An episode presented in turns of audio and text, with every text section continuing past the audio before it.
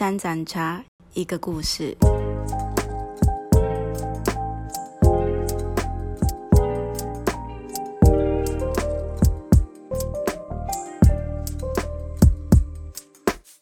欢迎回到三盏茶一个故事。今天啊、我们欢迎到一个很特别的来宾，以大家觉得最最厉害的女生的职业是什么？就是大家可能从小梦寐以求的一个，就是很厉害的职业。但这个职业呢，我本人是做不到，光是身高就会被刷下来了。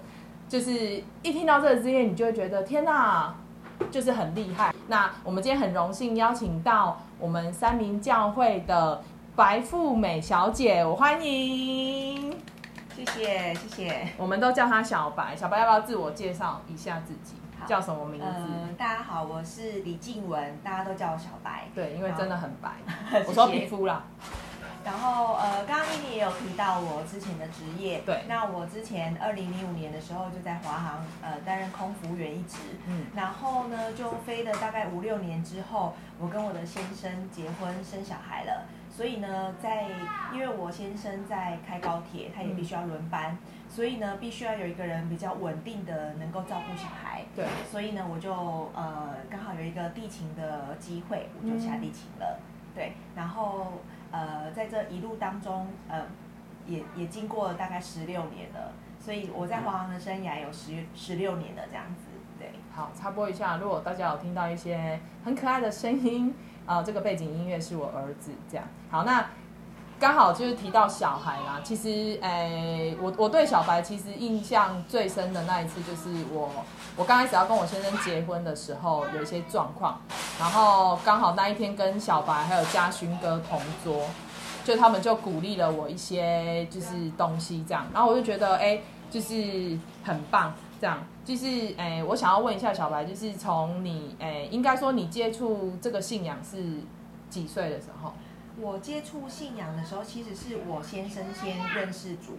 哦在他呃文藻的时候，我们有遇到一个郭老师，那嗯。嘉勋他在文藻上课就遇到郭老师，然后嗯。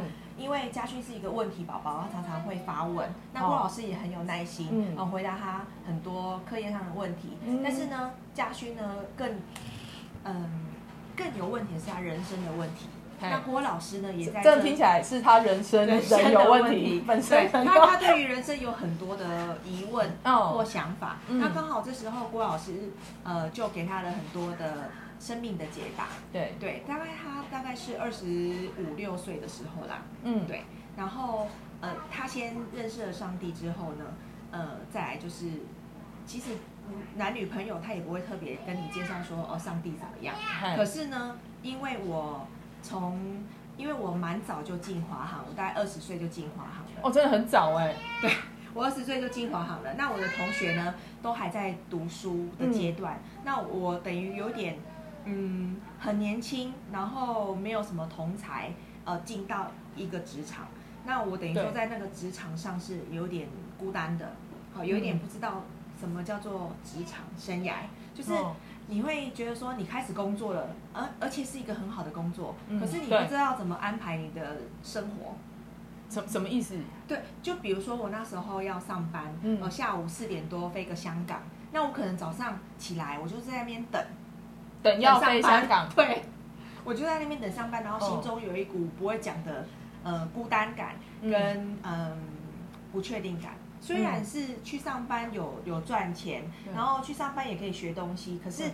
对对于一个二十岁的年轻女孩来讲，其实是有点迷惘。我说我大家都喜欢这个工作，可是我踏入我却有点不确定自己到底能不能，就是就是踏入了之后会觉得说，哎，这是这这个工作吗？这个工作其实有点孤单，因为有一点嗯。你要离开家里，嘿。然后你要离开你的男朋友。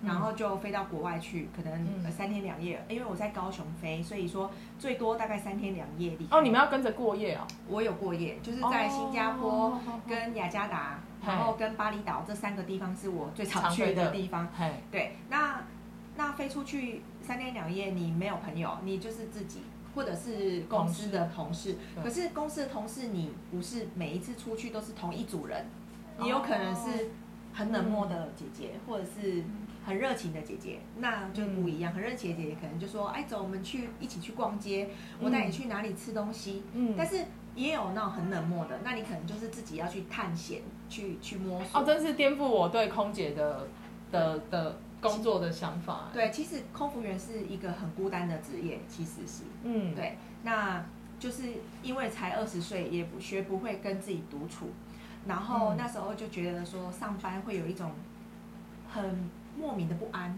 对，嗯那这时候呢，我我的现在的老公就是以前的男朋友，他就他就他也没有告诉我该怎么做，他就说，哎、标杆人生很好，拿去看。我说 就这样。对，然后我就我就因为在外站的时候无聊嘛，或者是什么时间其实蛮多的，空服员的的休假时时间很多那时候几乎就做一休一，嘿，对，做一天然后休一天，休假其实算蛮多的啦。嗯，那我就看了《标杆人生》，然后看了《标杆人生》之后，完全颠覆我对生命的定义。嗯因为以前父母不会告诉你，你生活要过得有意义啊。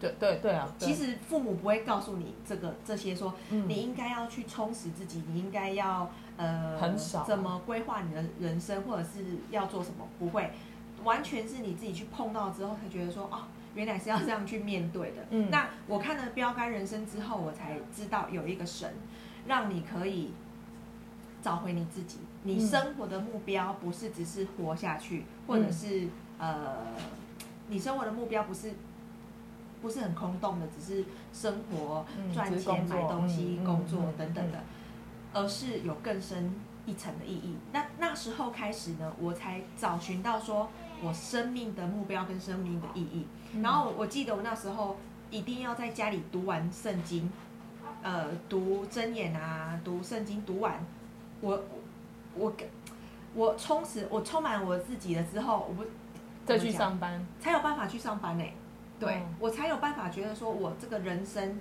我这样的工作，我是在这世上是有意义的。啊，对，这完全颠覆我对，就是对对，因为空姐就是以前我们小时候的背景就觉得哦，你哪谁要管，跟谁要北曼，你就可以去去玩，对，做，然后对，然后你就是可能去读外文系，然后就有机会可以做空姐啊，你就是完全符合这个条件的，但是你也真的进到这个职场，但是你却是没有很开心的。，对我没有很开心，因为我不知道生活的意义跟目标是什么。嗯那我的同学，我会很羡慕他们怎么还可以读书，继续进修，然后什么，可是我却很孤单的，却已经在接受，就是在工作了对。这样子。哦，所以人真的不要从表面上去羡慕这个人的职业，对，真的是这样、哦。对，对，那所以像譬如说，呃，小白你在原本是飞外，就是等于是说就是在飞机上嘛，对，那后来转做地勤，地勤是因为结婚吗？还是生小孩？生了小孩，因为我老公轮班，嗯那我如果又轮班，他也轮班，小孩没有人顾，嗯所以刚好有一个机会，我就可以下地勤了。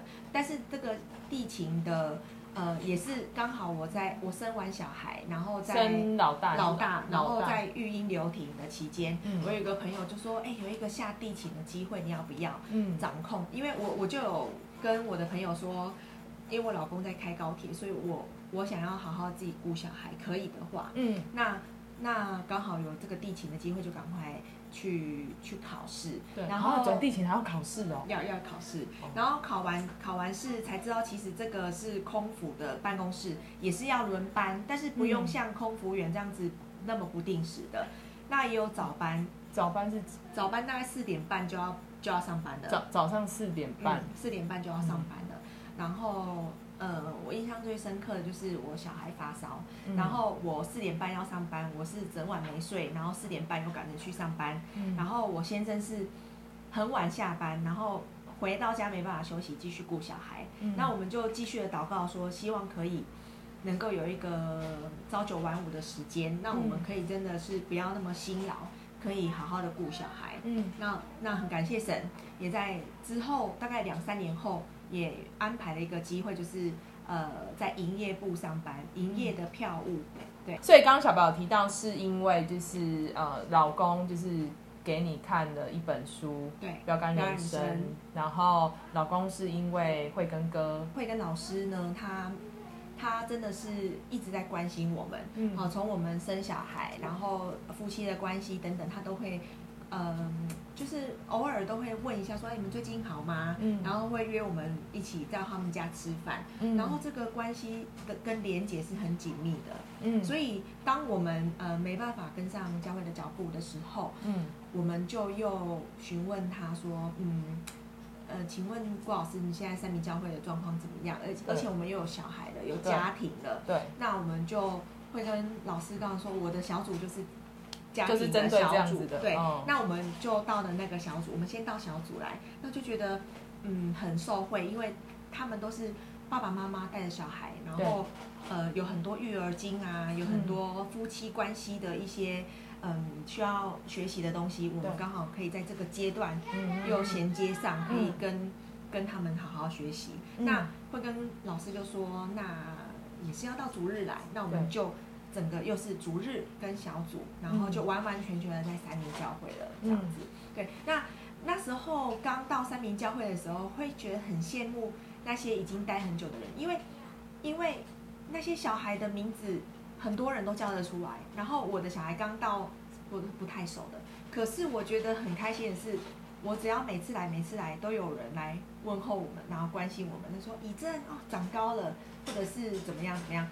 然后小朋友在在庭院踢足球啊，还是玩篮球，还是骑脚踏车，都有人这样子来问候来看孩子，嗯。就说就会让我觉得三明教会是一个家，嗯。是感觉上是一个村庄在帮你养一个村庄，对，就是有有人说小孩不是你自己独立养大，而是需要一个村庄来帮你养小孩。对，然后每一个人投入的关心，对于我们当父母来讲是很重要的，因为那个疲惫的心呢被安慰了，你就更有力量再去照顾孩子。对，对啊，嗯，这这个我很能很能体会，对。对，因为我是我一来三明就单身嘛，啊，后来就结婚，然后有小孩。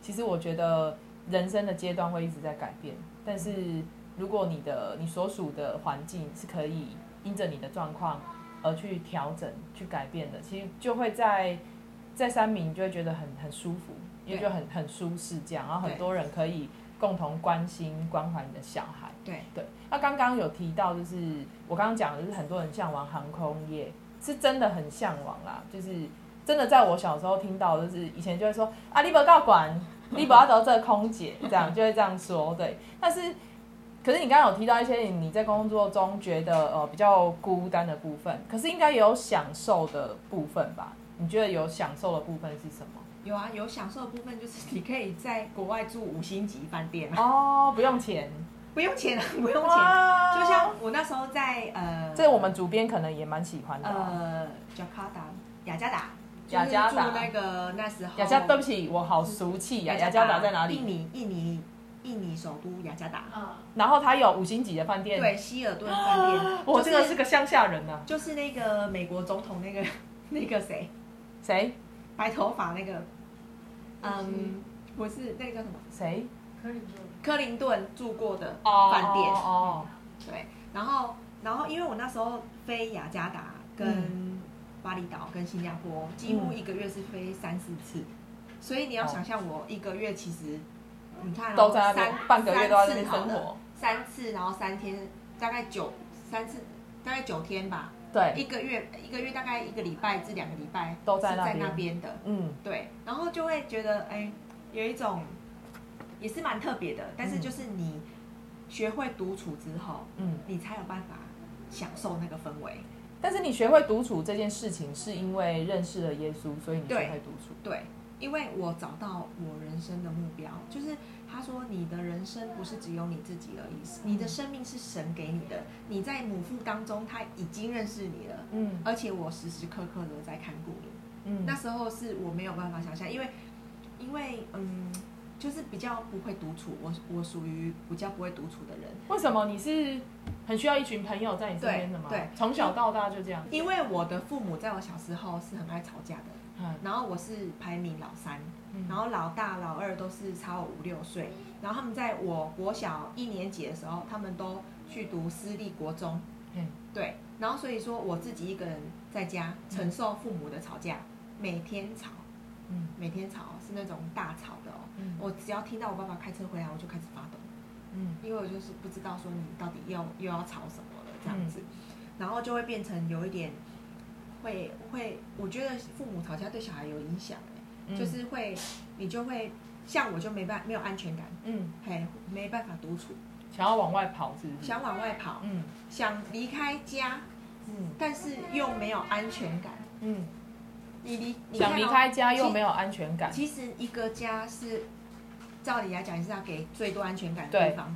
可是呢，我一直想要离开家，可是在外面谁会能给你安全感？没有啊。嗯所以我感谢神，我遇到了家勋，嗯，也感谢郭郭老师将福音带给家勋，让他可以认识主，他愿意稳定下来。嗯所以我遇到他真的是就是觉得，就是就是很感谢神，转变他也转变我。嗯嘿，对。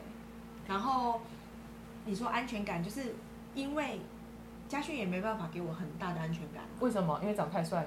对啊，他他，哦对，吗？真，的，他长太帅，长太很多。女生喜欢他呢，因为嘉勋长得太帅了，很多女生会喜欢他。嗯然后他那时候不认识，刚认识主也是有点搞不清楚那个界限到底要怎么样，对，所以好险。他在一次又一次，然后可能郭老师也有告诉他说应该要怎么办，嗯要怎么做比较好。所以说他在这当中也学习如何当一个对的，如何跟异性相处，正确的、正确的价值观或者是正确的方法，这样子。我懂。对，我老公那时候问我说，他可以跟红粉知己去看电影吗？不行啊我，就说当然不行啊。他说可是我们是同好哎、都很喜欢看电影。我就说这个哦不要讲会被消音。我就说那你可以接受我跟别的男生去看电影吗？他就说可以啊，同好可以。然后我就叉叉哔哔这样子，然后我就说如果要这样就是不要交往，因为我没办法接受这样，因为我从来不会跟男生嗯去看电影，嗯，除非我喜欢这喜欢他，对对。对。然后后来他就哦，好吧，那他就知道了这样。对，对啊那当时候也我也是会有看到有女生约他看电影，但是就没有啦。男生有时候真的需要被提醒，提醒那个界限。对男生没想那么多，没有想那么多，嗯可是他的行为会让人家更误会。对，那之后他学会了，那我们就关系会更稳定了，所以就决就是之后也有上那个婚姻辅导，嗯还上完之后我们就结婚。嗯所以像结婚后啊，然后你又生小孩，你觉得面对你的生结婚后生完小孩的挑战有什么？然后你自己的心理状态是是怎么样的状况？这样，OK，呃，结婚后生完小孩，其实我还是觉得是孤独的，因为你还是觉得孤独的？对啊，嗯，因为老公都是轮班的，嗯然后等于他都上晚班，那哎，等一下，高铁不就十最晚那一班是几点？十一十一点。点多，那他有回送的，嘿，所以他最回送是几点？回送大概一点多了，回送车会送到燕巢基地，回到家可能都快一点半两点了。哇，这么晚啊？对，有这种班，嗯，然后因为我们都正常班，所以嗯早上就出门，然后六点多回到家。对可是他是三四点出门，对然后凌晨一两点。十点、十一点或一晨凌晨一两点回到家，嗯那我们完全是错开的。，对，那等于是我们去他回家你就觉睡，觉了。他他回来，那我们起床，他在睡觉。嗯我们一直从以前到现在都是过这样。我以为只有护理人员有这种问题耶，没想到，对高铁也是这样子。嗯，，对，那我会觉得就是，嗯，你觉得很像伪单亲妈妈吗？非常像，就是我是因为我周末会想要带小孩出去玩，嗯那你就会想觉得在路上就看到哦爸爸妈妈带小孩好幸福哦，为什么就只有我一个人带着小孩在外面玩，然后、然后小孩又很皮，跑来跑去的，然后又要追又要跑又要干嘛的，嗯对，然后就会不时的就会觉得自己很可怜很孤单，嗯，因为你从起床到睡觉到睡觉，几乎都是一个人。那周末的时候，虽然老公会起床，也隔如果晚班，然后起来哦也是一两个小时，他之后就要上班了。嗯对，那等于说你就自己跟孩子要要学会相处。相处那我那时候就是会觉得说，我不承认我一个我是一个妈妈。那时候婴儿的时候，我很有母爱，我就是会想要好好的照顾这个婴儿。但是里面就只有照顾，没有爱进去。我只想要养好这个婴儿，嗯，对。那到了教会之后，呃，小组啊会告诉你说，你的就是说，母亲应该是说天赋跟你的关系，就好像你跟你孩子的关系，嗯天赋是这样的看顾你，这样子的爱爱着你，给你安全感。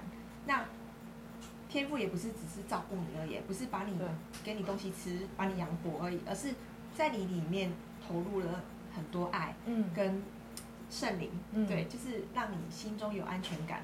那我跟小孩之间的关系，之前就只有我我我把你顾好，不要跌倒，嗯不要受伤，不要怎样就好了。但是我却没有真正的把那个爱放在我的孩子里面。所以你有嗯提到，就是其实你本来对你妈妈这个角色是还不太能接受的我以为我生小孩，我就是就是我就是责任就完了，是不是？不是我我，你刚生完小孩，会觉得说我得洗被够婴儿啊、我儿子哎，对啊，对我要爱对他哎可是他越长越大越皮的时候，呃有点无法爱。就心里想说这是怎样啊？你是来折磨我的吗？哦，对我懂，我懂，我懂，嗯我嗯，想说，那你妈妈我已经伪单亲了，你还这样子，哦，就是就是会觉得说，怎么怎么那么困难啊？嗯，养小孩怎么那么困难这样子？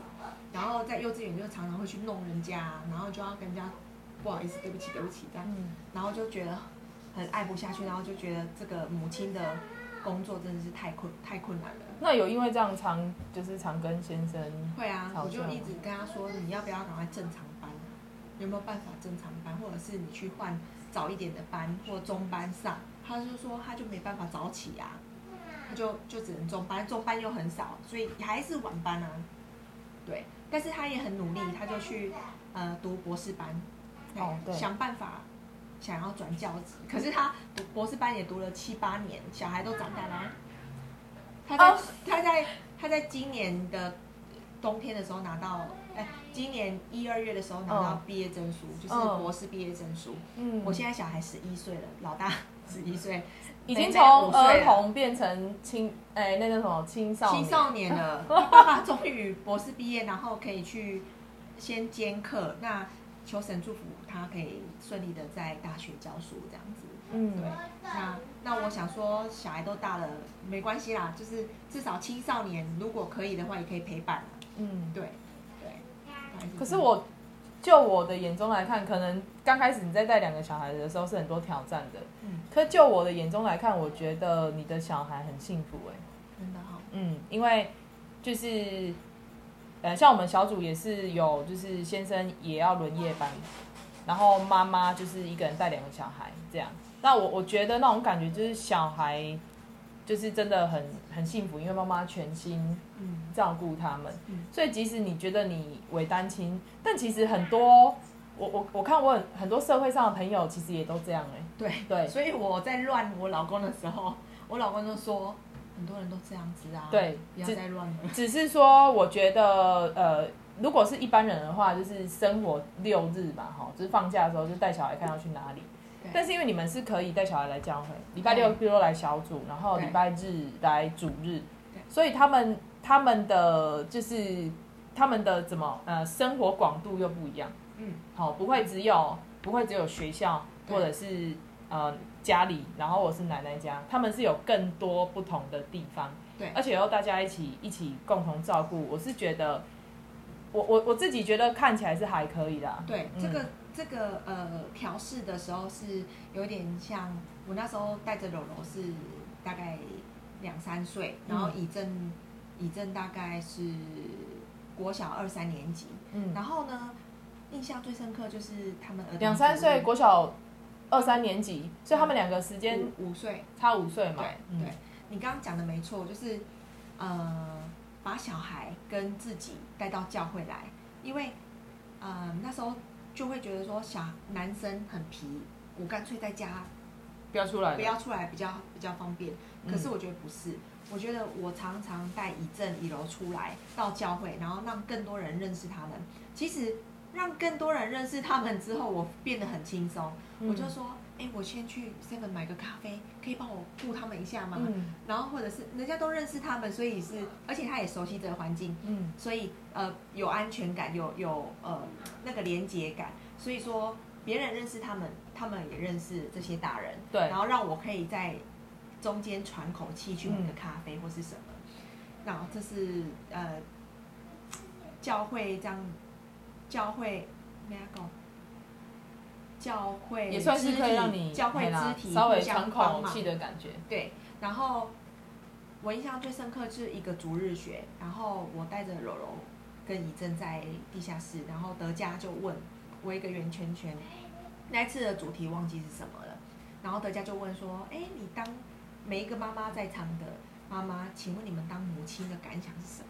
嗯，然后我心里突然有一种被打醒了，我说母亲的感想是什么？然后我那时候还还还没还就是还在心中酝酿，但是他下一个问题是问小朋友，你当小孩的感感想是什么？你被你妈妈这样生出来，然后当小孩的感想是什么？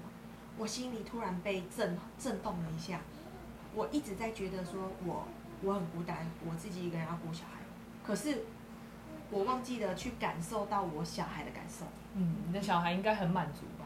应该是很满，应该是很满足。可是我内心会觉得亏欠，因为我一直觉得我是只是养大他们而已，我没有真的把爱放进去。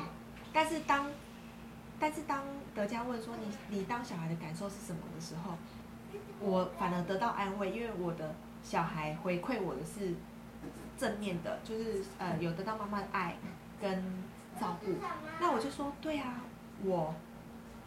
我觉得我只有在养大你们，但是我却没有真正的用心把那个心放进去，所以我说我那时候承认我自己是个母亲，我那时候才承认自己是母亲，而不是只是一个把你照顾大的人。对，嗯讲一个笑话，那个之前我们小组长黄晨哥跟英慧姐，主日之后结束后他们就回家了，然后他们忘了一件事，你知道什么吗？把小孩带回家，他的小孩就留在了教会，这样，但是他小孩很有安全感，因为对，就可心，啊可心就被留在教会，然后他们回家之后说，哎，好像忘了什么事，哎呦，自己的小孩没有带回去，但是因为在教会很久了，所以小孩其实也忘记了哦。小孩忘记了父母回家了，然后小孩就在教会玩的很开心，这样。所以我觉得，哎，因为我们身份的不同，所以可以在当妈妈这个角色，其实可以给到更多的帮助。对啊，所以像，嗯，那这样，呃，这样听下来，你是不是一个多愁善感的人？应该是想太多，但是其实不用想那么多。也是，其实我也有感感受，因为我也是这样。所以听说你之前有生一场病，哦，对，嗯，因为长期的自己一个人带小孩，嗯然后就这样子安稳的过日子，嗯，然后老公去读博士班，对，然后我就会跟他抱怨说，哎、你去读博士班好好，读完博士学位就是你的，啊，如果你哪一天抛弃我们，你博士学位是带着走的，嗯。你听得懂我的意思吗？但小孩你也带着然后走，带，但但是我我就就是就是那时候会觉得说先生很好，想做什么就做什么，嗯。然后他都就去读博士班了。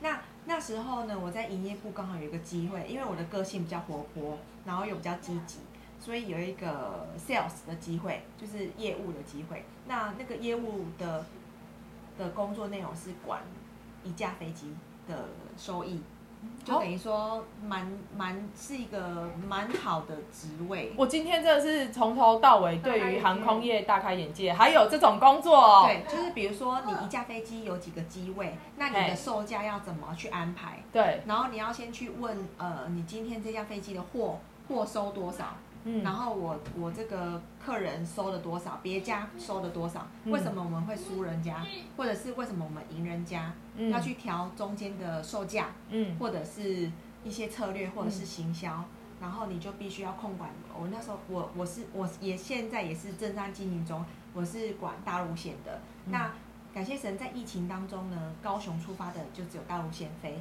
嗯那华航嘛，好就飞上海跟厦门。嗯那在这这当中，其他人其实没什么事做，因为班机都取消了。可是我是呃要继续监控这两个航班，嗯，啊、工作量也比比较少，但是收入有没有收入没有影响，没有影响可是因为疫情呢，我们就要举办，比如说什么微旅行、哦小小空服员，嗯。哦，那我们我在监控这个航班的收入等等的时候呢，我还要去帮忙就是微旅行的工作。嗯。那一心求好心切，就是想要表现的很好，嗯所以就是有一点太投入自己的，就是我会一直。即使下班了之后，一直想说如何让这个活动顺利，嗯然后哪一些环节细节要去调整。嗯那这当当中呢，也是在职场上学习一个东西，叫做该谁做就谁做。那我在很繁忙的工作当中，又要去做呃微旅行的一些杂物的嗯当下，我就没有办法休息，而且我回到家继续要顾小孩。嗯对，那那时候小孩也是一样啊，每天也是要我跟他一起洗澡啊，用晚餐啊，都是我自己一个人完成。好、就是你要想一个妈妈早上起来带他们去上学，用早餐，然后带他们去上学，到工作上没有没有停的，一直工作一直工作，然后到下班你要买饭，然后盯功课，然后陪他们洗澡，然后又要问候他们今天如何。我完全懂，然后我问完他们，你们今天好吗？然后心里超想哭了。没有人问我，好不好，这样，没有人问我好不好。可是还好我有神，嗯我就我就说神啊，我我真的很累，我我好累哦，我我也不知道该怎么办，我不知道我怎么调整我的生活，因为一直以来就是这样子，对，然后我就会跟神说，神啊，你真的帮助我，你让我能够工作轻省，但是这是之后，这是这是生病之后的事情。啊，嗯。跳跳走了。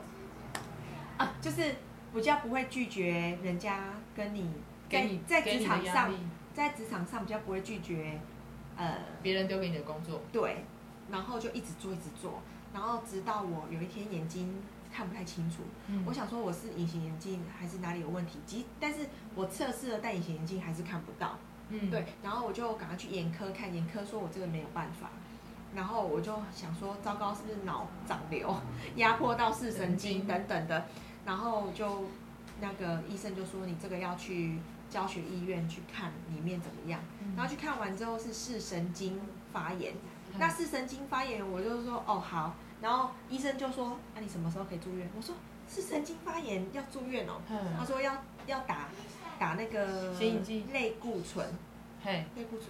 打类固醇，对，类固醇。消发炎。消炎，对，哦，然后打五天吧，嘿，嘿，然后打完就消炎，可是之后我又发现了低血钠，所以我前前后后住院大概两次，嗯，对，因为低血钠是蛮危险的，他说会休克就死亡了，啊，为什么就是会这样？就是身体免疫出现的问题，嗯他其实已经要你休息了，你还是不休息，嗯。然后，然后我就我就很感谢那时候生病的时候，我先生也很担心我的身体状况，他也正视了我真的很辛劳这个部分，嗯。因为除了工作之外还要照顾小孩是蛮辛苦的，劳心劳力。然后他他来教会小组的时候，然后遇到教会的长辈，然后他就很担心，他就跟教会的长辈说，可以为我的妻子祷告吗？嗯然后我才知道说他其实很很 care 我，他其实是很需要我。然后教会的每一个肢体就是不断的为我祷告。我在住院的时候，警方姐，然后那个师母，然后还有德心，还有小组的人这样子来医院，然后或者是透过电话这样子来来为我祷告，然后一起一起这样子面对我身体的问题。但我觉得不是自己一个人面对，嗯不是只有我跟我先生两个人要去烦恼这个事情，而是教会的人一起来为我祷告这样子。然后也很感谢我的婆婆，在我生病的时候照顾我的小孩。可是你那时候有想过不要工作吗？其实我没有想过不要工作，因为我我没有想说我要当家庭主妇哎、就是你说你疫情在家的时候，对，有觉得一点点家庭主妇的感觉，生病就是有经历了一些从神而来的祝福。生病之后呢，我就开始调整我的脚步。我心里想说，工作需要你，可是你的家更需要你。嗯所以我就愿意放下我的脚步，然后重新调整我自己，不要不不要那么匆忙，而是能够将你没办法掌握的事情交托给神。然后你的孩子也长大了，因为你慢慢的跟他建立默契等等的，他也可以成为你生命的帮助。然后很感，其实，在疫情期间有一段时间是都要居家办公的。那家勋那时候也支持我能够，嗯，休一点那种，呃，无薪假，就是可以休息，在家里休息一下，但是不计薪。那我我的整整大概三个月都在家，三个月吗？五六对，大概三个月都在家里，然后每天煮饭，然后每天跟小孩在一起。本来柔柔啊，我离开他，他就会哭闹的那种，就是说一定要妈妈的。可是这三个月，我每天跟柔柔、跟哥哥在一起。那柔柔有腻了吗？柔柔哦，没有。柔柔之后非常开心。柔柔居然可以说跟爸爸在家，然后让我自己去运动。哇！就是不用一定黏着我，不然他之前都是你不可以出门。你一定要在，对，那我其实什么事都做不了。嗯，然后很感谢柔柔长大了。然后疫情期间，因为一直煮饭啊，一直洗碗，也是很累。然后以正我就问他说：“哎，那你来学习怎么洗碗好不好？”他就说：“好啊。”然后结果现在家里的洗碗的工作就交给以正，就等于说可以负担一些妈妈的工作，然后。其实我觉得很感谢神，因为神就让我心中疲惫的那一块有被安慰到，因为女儿了解妈妈的辛劳，愿意让我自己去喘口气，然后儿子也知道我的辛劳，愿意就是就不会在那边拖拖拉拉的，就是说好我就去洗碗或者是倒垃圾，然后先生也知道我必须要有时间独处，他也愿意让我自己可以有自己的时间这样子，对，然后。